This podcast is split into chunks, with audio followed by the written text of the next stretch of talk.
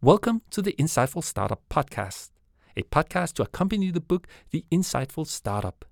In each episode, I talk to people who have been inspirations for the book, and through these conversations, you'll get additional perspectives on the most important concept of the specific chapters, and hear us apply them to startup examples not mentioned. The book can be bought as print, e, or audiobook on the insightfulstartup.com.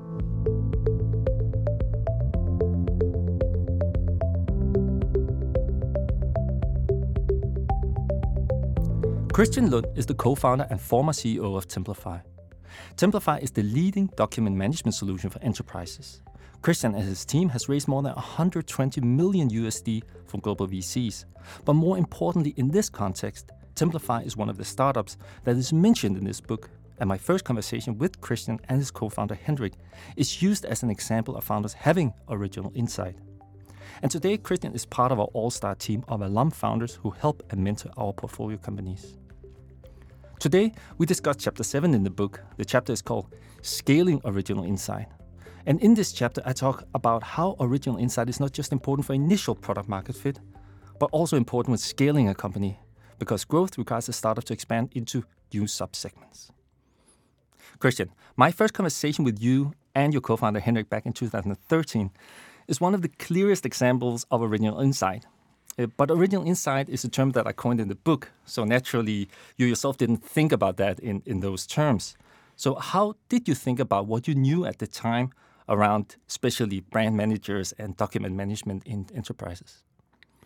Well, first of all, very happy to hear that that was your, you know, what you got from that conversation originally. Um, you're right, we didn't think of it in that coined ways. Back then, it was more, I think, maybe domain insight was what we knew was very important going into this. It was what we discussed as well with VCs and so on.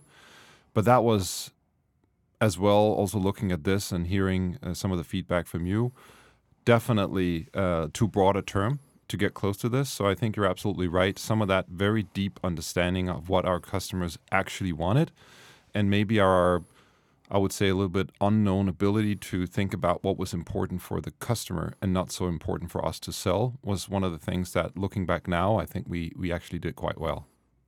But I also think that you you mentioned here domain insight, and I think domain insight is also very much about what is true for the customer today. But what I found with you is that you also had this glimpse of foresight. You also knew what was going to happen to the customer into the future actually one of your slides actually has a development of what your situation for your customer is going to be like in nine or 10 years. And I mentioned that in the book. So I think that's one of the crucial distinctions between just having domain insight, understanding something, then having such a deep insight that you sort of understand it into the future. Uh, maybe you can talk a little bit about your, your that dimension of your understanding. Yes, you're absolutely right because we uh, we did have a lot of classic domain insight at the time because we'd been around the market that we were in for a long, long time and picked up a lot of knowledge from being there. But we were definitely looking into as well those potential movements that were going to happen. How is this going to change? And we definitely took that approach with Templafy from the get go, not trying to build something that was just a little bit better and iterate over what was there already or build a faster horse, if you will, like we saw others do. But really trying to look at if there's a change going on around us. And for us, that was very much the cloudification at the time that was really, really happening for enterprise. How is that going to affect how the customers we knew so well will work without them necessarily knowing?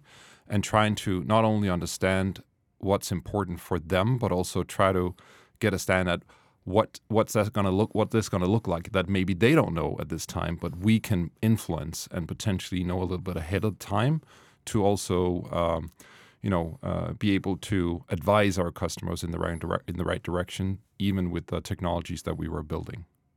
And that I think is one of the crucial distinctions of original insight is when you get to a level of understanding that even exceeds your customer because typically when you ask your customer what is your problem and uh, i mean they think about my problem today so they wouldn't have been able to come up with Templafy because they wouldn't actually need Templafy until maybe a few years down the road.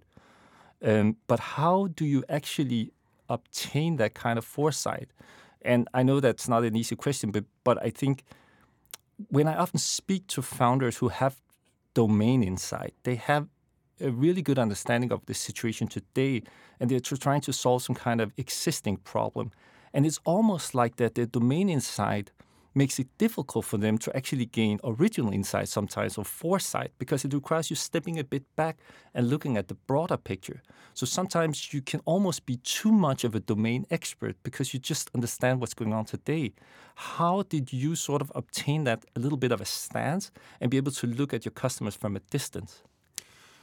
Yeah, before I get to um, so how we got there, I first want to maybe speak to. I think you're absolutely right, and um, um, one of the problems about I would say the insights you get from domain is also that's what you're trained for to analyze things as is what has happened in the past what is the data that we've been able to look at all the knowledge you can you can bring up that's how you're trained in schools typically to understand how to develop potentially a market always looking back and i think what you need to add to that mix which is difficult for most is the part where you definitely do that because you have to bring that in as part of your mix, but then try to look at as well if these other things are now happening like this around us, how is that going to affect that? How will things change? And how are we going to differentiate in that new world that is coming up, which is just dramatically different?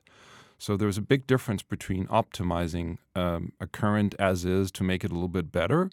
You can definitely do that and lots of businesses are doing that well. And i would even say as you you know get into move out of the startup phase and into building like a, a, a, business a little bit further down the road you definitely still have to be able to iterate. But that's where it becomes important that you don't necessarily have to invent so much. But on the early stages if you don't see that change or movement or things that are really dramatically changing and can influence that and really take that what is also called like thought leadership approach to this, where you guide your customers about how things are going to change and put some validation underneath it. It's going to be difficult for you to get a stand that would, I think, really gain some traction and you can build a, a significant company around.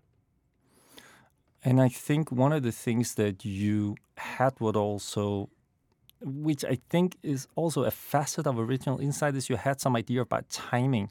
Because you can always i mean it's pretty easy to predict the future right? In the future we're all going to be governed by ai we'll have self-driving cars and, and, and the planet will overheat.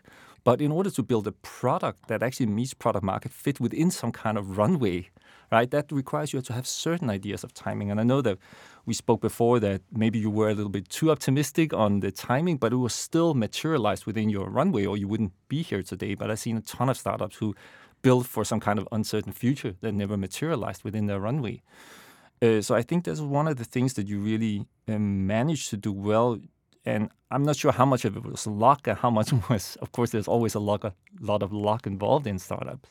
But how did you sort of estimate the timing? Because you already saw ripples of these changes right now, uh, didn't you? Yes. Uh, and um, I would say the balance is as well if you get too much into only looking at change, and this will be the future, you get like almost too futuristic in your approach. It's also going to be difficult to um, um, to get off the ground essentially because you will need to have adopters that follow you and believe it's right. And if you go too far, that's going to be super difficult. So I think we did, you know, strike a pretty good balance between those uh, areas of really st- sticking at also I would say acknowledging customers know what they know today. There's a limit to how far you can take them. So you might know, and Henrik and I discussed that, and with the rest of our uh, with the rest of the group, a lot about where this is going. But we did not necessarily put it all out on our customers. So we would we knew that we had to kind of stretch them, maybe 25, 30% out of where they were today, uh, compared to the 100% we knew because there was a balance in, in doing that right. And timing was a big part of that in terms of how much can you really, how much can you push, because you're you're kind of um, uh, you require that timing to really follow with you. And we had some very strong timers. Um, you know, uh, you know, big transitions going on with cloud, with uh, you know, bring your own device and other things that were definitely driving this. And that helped us very much like get into these conversations where customers knew that something was going to happen and we could kind of guide them to the direction. But we were very aware of not taking it too far and being close to where they were today, but still stretching and lining up the whole roadmap for the product in a direction that we knew it had to take out of our understanding of where the world would go. So that also requires you to have a good understanding of who would be the early adopters, what I also like to call the beachhead. But beyond the beachhead, keep expanding for that, right? Because yes, all the enterprises will at some point need a cloud-based document management system, but they will, won't all require that or need that today. Some will require it or need it before others. So you really have to get feel about that and have some parameters in the way that you define your customer segment, chop it up. So can you speak a little bit about that? Uh, how did you sort of identify the companies that would need it now, and and sort of how did you plan for that transition of customers into that funnel? Yeah, actually, maybe quite interesting because where most of the people we discussed back then and, and we you know we were using for advice were saying we think you need to go like uh, on the smaller more secure local type of customers that you're close to that you can move with and, and, and so on. And we ended up doing the exact opposite very deliberately because we knew that for us to figure out if this was the right direction we needed to go as high up as we could. So we essentially tried to locate you know the companies in the world that were most reliant on uh, the productivity and quality that went into business documents of all, where a business document was essentially what they would deliver to their customers, and try to figure out who are they, and then within those companies try to get as high up as possible on a strategic level to really discuss this. And the the way to do that and what you have to do there to get on the strategic agenda is to really come with something that is a true movement if you don't do this, you're left on the station. So it's less about identifying a problem you have right now that you want to solve for. That's much further down in that chain, and it's a person who's having a problem right now that they maybe need to solve. If you want to get on a strategic level, it has to be like something bigger, has to be a movement, and there has to be like significant consequences, both in a negative and, and positive direction, if you don't do it. Others will do this, and you're left on the station if you don't. And that's kind of uh, exactly what we did. So we tried to get on that agenda and really start those very early conversations, actually, with those, um, I would say, um, most advanced companies that we knew had to really think and invest around these things and try to get uh, into discussions with those. And those were literally some of the biggest global companies in the world. Uh, and we continue to have them as customers today. And it was only later where we started to say, we use that to say, well, this is the proof that there's a movement. These folks are doing it. You know, if you don't want to get left on the station and you want to be like them, this is what you need to do as well. So we kind of went a little bit the other way around and actually very deliberately because we saw this big delta, if you will, that was uh, just lining up for us.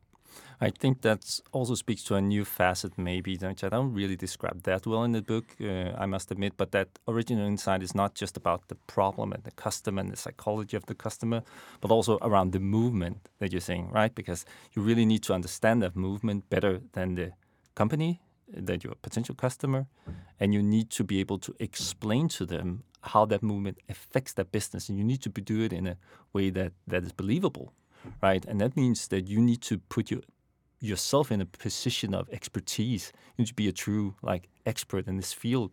So how can a startup founder and how did you as a startup founder position yourself as an as a true expert and as an authority that they believed in, uh, knew something about the movement that they were uh, about to face? Yeah, it's. Um, I think for us, it's probably one of the things that came natural. Is also what you point to here that maybe we didn't call it original insight at the time because it it came quite natural for us. It was um, something that to some extent we had. But looking back at back at it, um, I think we started up really considering just simple things like, you know, the best products are bought and not sold and it sounds so simple in this way, but we really started to think about if this is going to be relevant in this new direction that we're thinking about, we need to kind of really flip things around and consider in this future world where this buyer that I'm speaking to now need to be in a position where if they don't get what they need, they're not going to buy my product.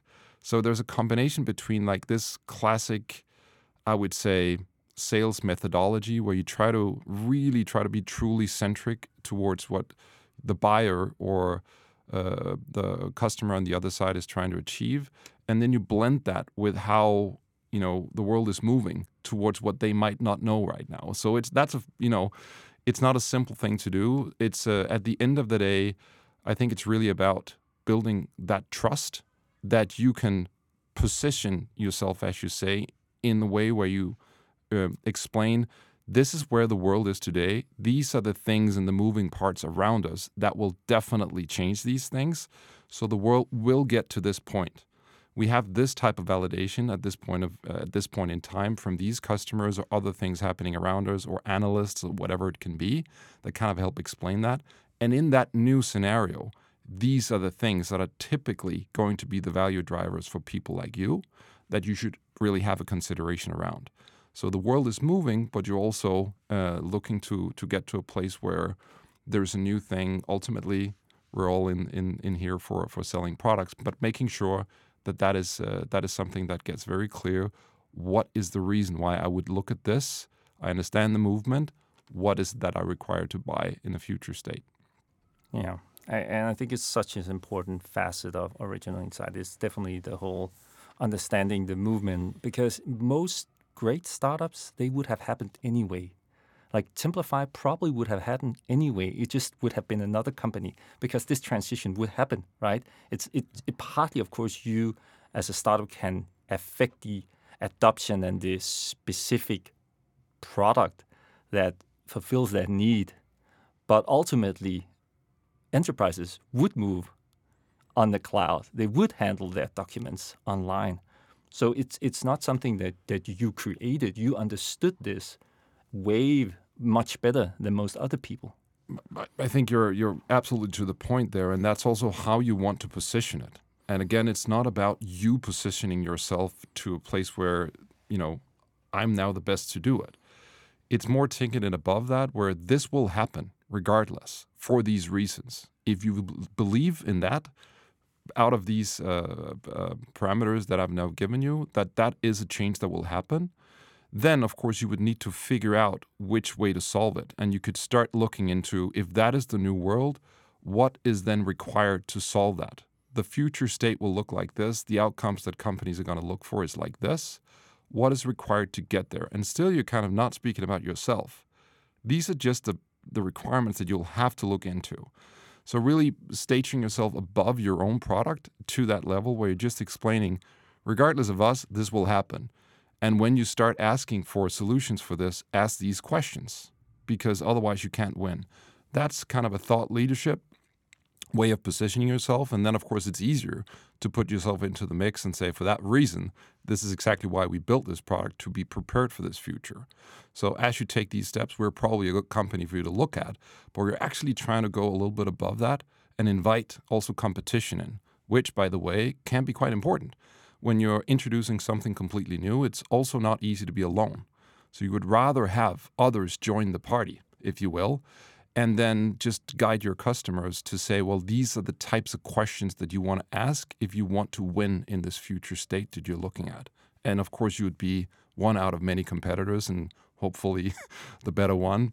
But since you're the one setting up the criteria, often oftentimes you have a good chance of, of winning some of that too, not the least uh, from the trust perspective of the customers.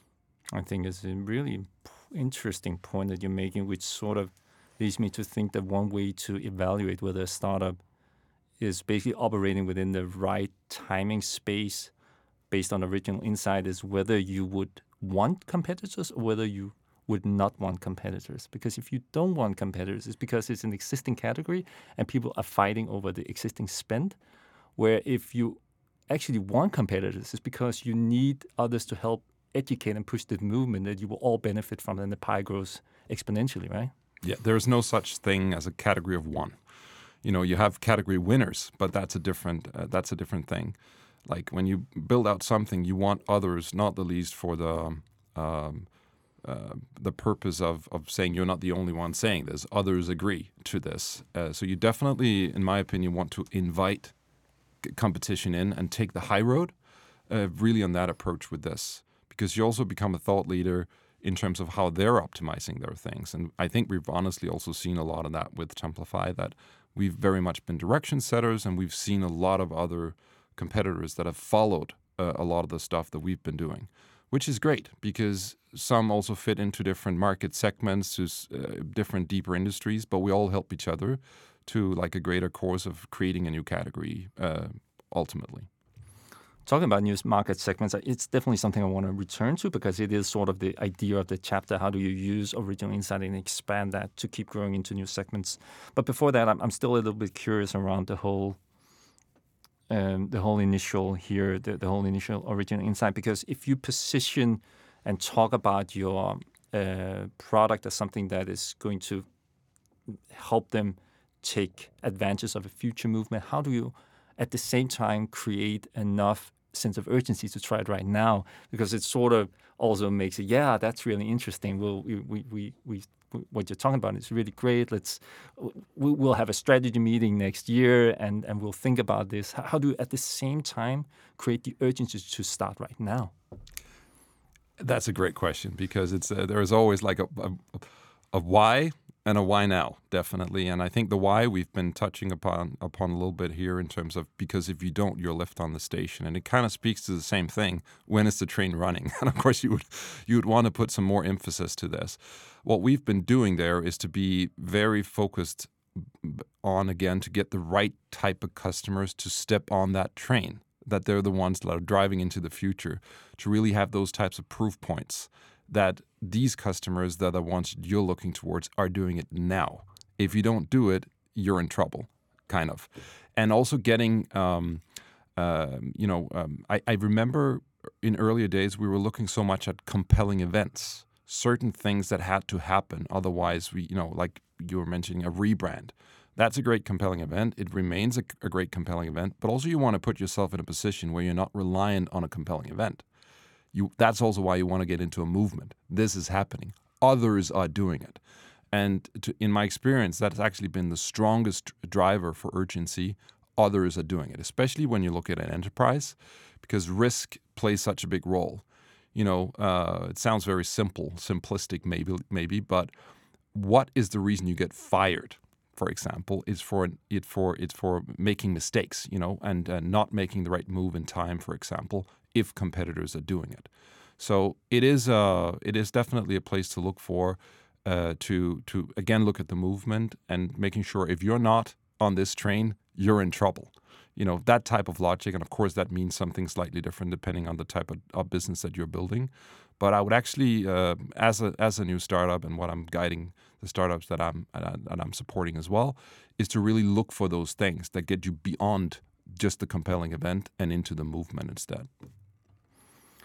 So maybe talking a bit about expansion, because I think from my perspective, the original insight you had meant that you did very few pivots. Of course, you, you, you did changes, but actually very few like big pivots in the beginning. You sort of knew exactly what your customer needed. You understood the movement, so you could position a value proposition to the customer that was almost like spot on from the beginning. I know that you adjusted many things along the way, but they were not strategic. They were more or less operational, how you did process and how you did things. Um, but the future keeps moving. So now we are in the future. So you sort of, in order to stay competitive, I guess you need to continuously understand the next movement, or at least the movement two and three years uh, ahead, and and keep yourself updated. And that's what I'm trying to describe in the book here, where original insight is not just about the initial understanding of the customer, but for two reasons, you need to keep understanding your customer or the movement and the movement that hits your customer, which is essentially the same thing here. Uh, you need to understand them in two dimensions. Of course, you need to keep yourself updated because now you're in this future, and now someone else, and you, Henrik and Christian, will look three years into the future and say, This is the future. So you need to be able to see those two and three years ahead constantly to sort of defend your, uh, your leadership. But at the same time, you're also expanding geographically. You're expanding to new uh, customer segments. Maybe it's not just enterprises anymore; it's consultancy companies and and so uh, on. Um, and maybe it's entirely new products for different people in the organization. So maybe you can speak a little bit about the transition you went through from selling your core product to your beachhead, and then your first attempts at expanding outside that beachhead, and how you either obtained or didn't obtain uh, insight that allowed you for this product market fit once again into the new customer segment. And how are you thinking about that today?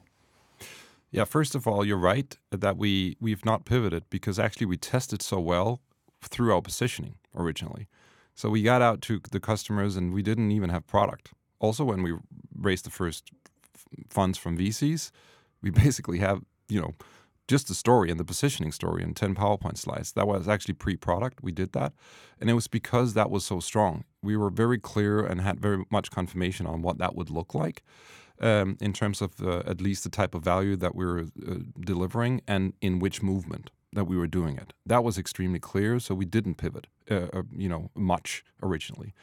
Later on, however, definitely what, what happened to us, like the first uh, use cases we were solving for were very um, horizontal use cases, typically to hundreds of thousands of users within the same company from the get go, but they were also very much focused on branding, as you say, compliance. Uh, uh, information security policy management, those types of things that were definitely mostly on the templating side of a document.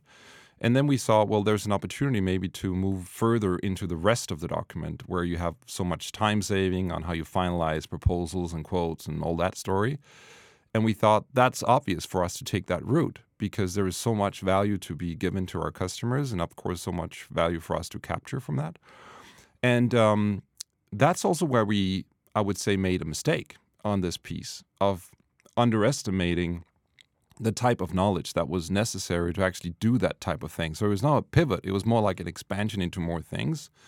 But to get deep enough understanding of what that would require, where we went from something where we were definitely world champions, and then we were jumping into something where you had a lot of competition. Like there's a, there are 500 companies that are doing proposal automation, for example. So we really, you know, had to to do a few rounds before we figured out what does that mean. It, what is exactly how do we differentiate? How are we different from the rest? What is it we come with? What is what is changing in this piece? How can we how can we piece things together as well.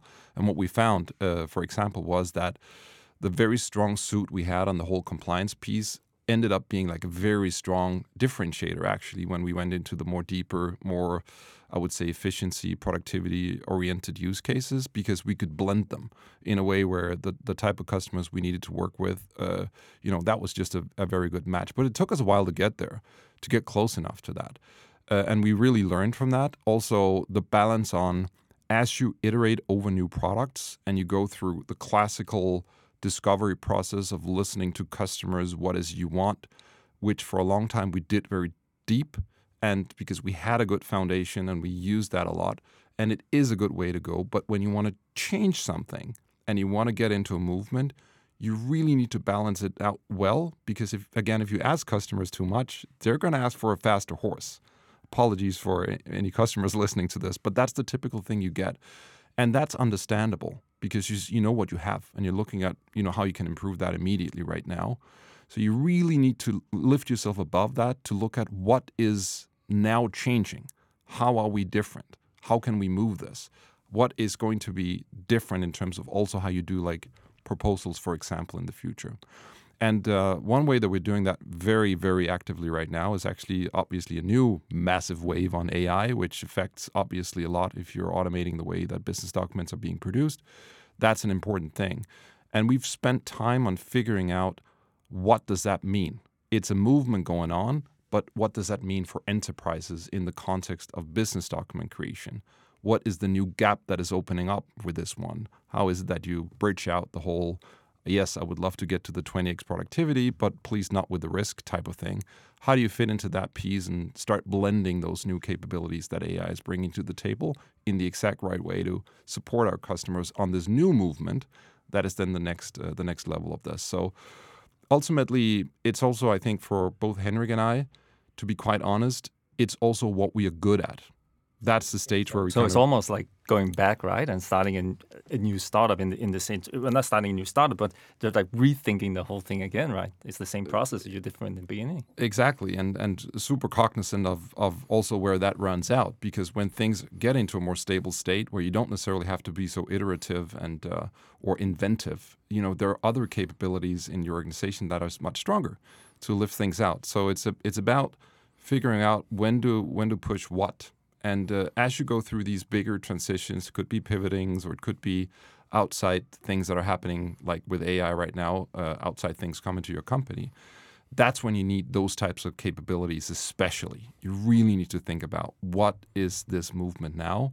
How do we differentiate? And how is it that we get close enough to something that is valuable for our customers in this new scenario, um, except from pushing what we have today? I think that one of the things that founders often underestimate when beginning is how often they will have to update this original insight.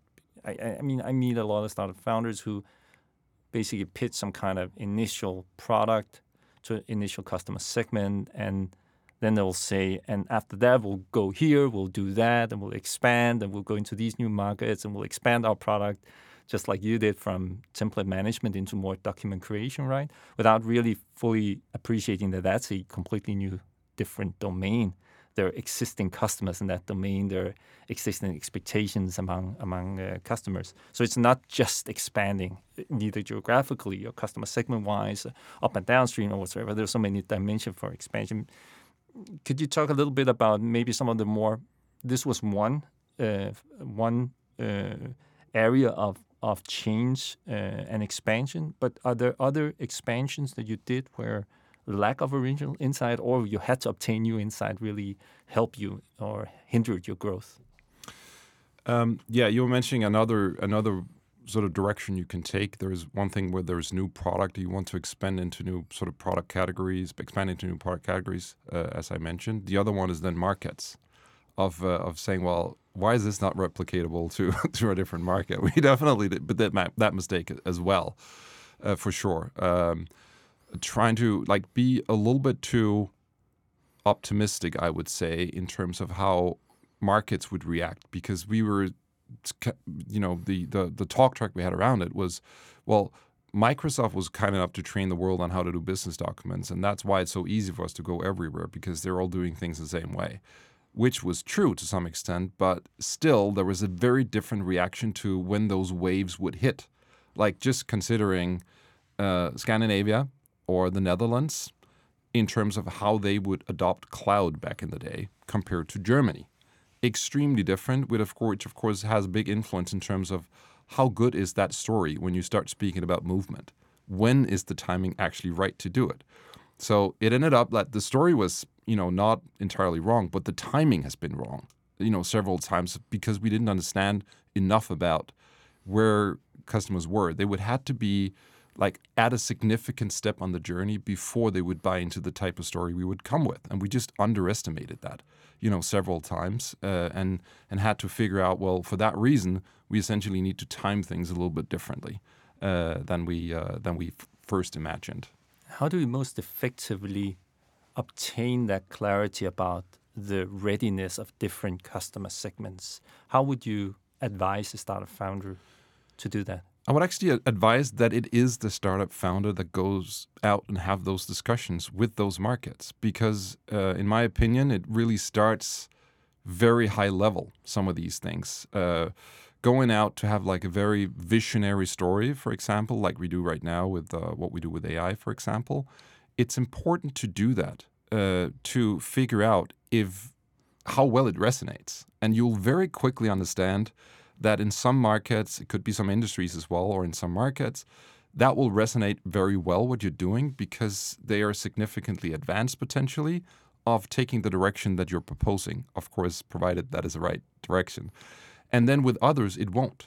And you would be you would you would get the sense that this is probably not the time. So the story is not necessarily wrong, but you also don't want to, you know, reposition yourself in that market for that reason. You would rather, in my opinion, just allocate the resources to where the market is sufficiently mature to get to the direction you know will happen eventually. And make sure you get there first. Because over time, the rest will typically, you know, come along. That's at least what we've seen every time we've done anything like that. Um, but uh, I think that's a good way to to use yourself as a founder to go out there and test that on a as a high strategic level as you possibly can with primary customers in those new markets that you're testing. Um, nobody else can probably do that better than you, and you really have to take this kind of, uh, you know, regardless of where the ones that will deliver your product. This is kind of the movement we see for these reasons, and what, what the benefits that we see others will get to. How do you look at that? really go out and do some of that testing to figure out if, uh, if the markets you're approaching are are ultimately ready on that curve to to jump on the train that you're suggesting. Do you think it's possible to create sort of succession for that role in a startup? So many startups at some point the founder will have will move on and obviously history is full of once inventive tech companies taken over by management. Uh, I think uh, I think it was Steve Jobs who once said, "When salespeople take over, the company dies." Uh, but we of course also see startups that are still driven by the founders. Of course, Meta uh, coming as one example here, keep pushing innovation. But uh, do you think it's possible to create succession, is it is it something that inherently sits with founders, and that can happen as long as the founders are there and motivated? Or can you actually embed that into culture? Is that something you're thinking about at Templafy? Thinking about it now when you ask the question. But uh, first of all, it's no, it's not something that needs to be in founders, but it is a capability you need to have on the other on the other hand, and oftentimes that sits with founders because otherwise they wouldn't have been able to lift anything off the ground in the first place you know? So oftentimes you have that there. It doesn't mean that it doesn't sit with others. And i've seen uh, also in Templafy and other companies lots of people where I think these will be great founders at some point in time. And those are also the people that we promote to have these type of conversations uh, oftentimes as well.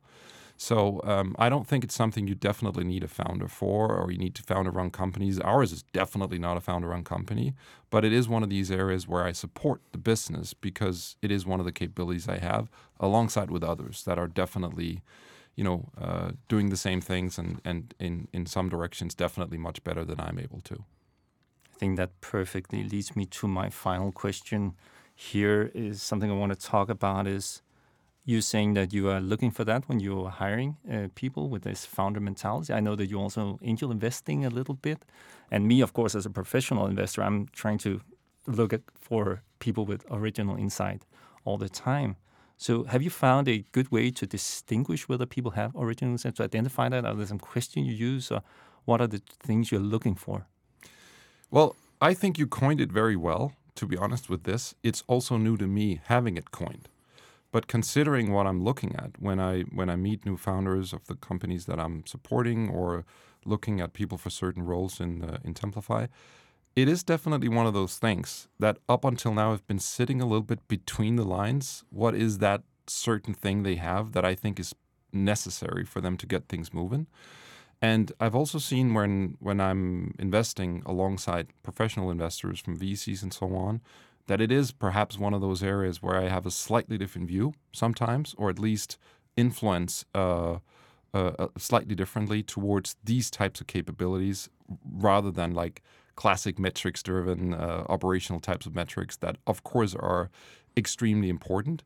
But i do think that that you know to get things off the ground and to avoid as you said a lot of the pivoting that you oftentimes see to be able to get into a place where you really can truly get to this positioning story that's extremely attractive also for investors and then built like a good business case around it is a combination that is definitely required and for that reason i do think this is a capability that is needed in companies and early stage, definitely with founders for sure. Christian, it was a joy to have you on the show. Thank you for the discussion. And to you, listeners and readers of The Insightful Startup, thank you for buying the book and listening to the show. You can find more episodes on the website, theinsightfulstartup.com, and you can follow me on LinkedIn under the name David Today.